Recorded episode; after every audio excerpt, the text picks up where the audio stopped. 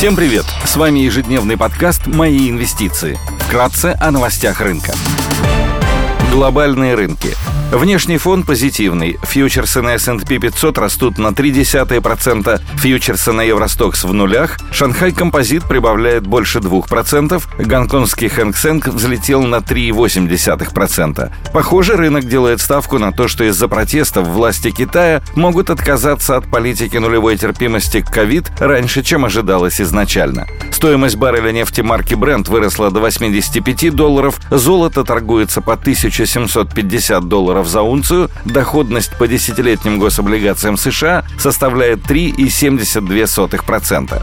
Сегодня а в еврозоне будут опубликованы индексы экономических ожиданий и делового климата. Министерство статистики Германии представит данные по потреб инфляции. Выйдет индекс потребительского доверия в США от Conference Board. Корпоративные новости. На московской бирже начнутся торги фьючерсами на of Hong Kong ETF и iShares Core Евростокс 50 USITS ETF Евро. Среди крупных иностранных эмитентов отчитываются Intuit, Hewlett Packard, NetApp. Идея дня – Сбербанк – крупнейший банк России, занимающий первое место по рыночной доле в банковских активах 34,2% и в розничных депозитах 44,6% по данным на конец 2021 года. Помимо финансовых бизнесов, Сбербанк развивает собственную экосистему, ключевым активом которой является электронная коммерция. По итогам 2021 года чистая прибыль Сбербанка достигла рекордного уровня, составив 1,2 триллиона рублей. На Сбербанк наложены блокирующие санкции США, SDN-лист и Великобритании.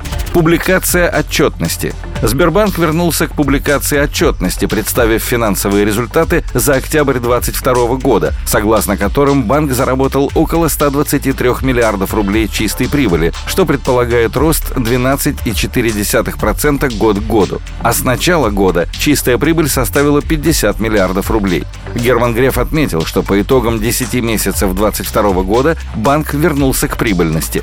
В пресс-релизе также отмечается, что розничный кредитный портфель вырос на 9%, а корпоративный на 11,9%. Показатель просроченной задолженности остается на низком уровне и составляет 2,2%, что ниже показателя конца прошлого года. Также глава Сбербанка отметил, что банк перестал использовать регуляторные послабления, что предоставляет возможность вернуться к дивидендным выплатам уже по итогам 2022 года.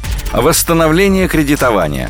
По данным Банка России, начиная с июня кредитование постепенно восстанавливается. В сентябре динамика кредитования существенно ускорилась за счет как розничного сегмента, который вырос на 1,6% по сравнению с прошлым месяцем, так и корпоративного, который показал рост 2,5%. Согласно обновленному прогнозу Банка России, рост темпов розничного кредитования на 2022 год улучшен до 7-10% с 5-10% в июльском прогнозе. Рост темпов кредитования юридических юридических лиц на 2022 год регулятор ожидает на уровне 10-13%. Ранее прогноз составлял 5-10%. Рост ипотечного кредитования в России также был улучшен до 14-17% с 13-18% ранее. Также Банк России сохранил прогнозы темпов роста розничного кредитования и кредитования юридических лиц в 2023 году на уровне 9-14% и 7-12% соответственно.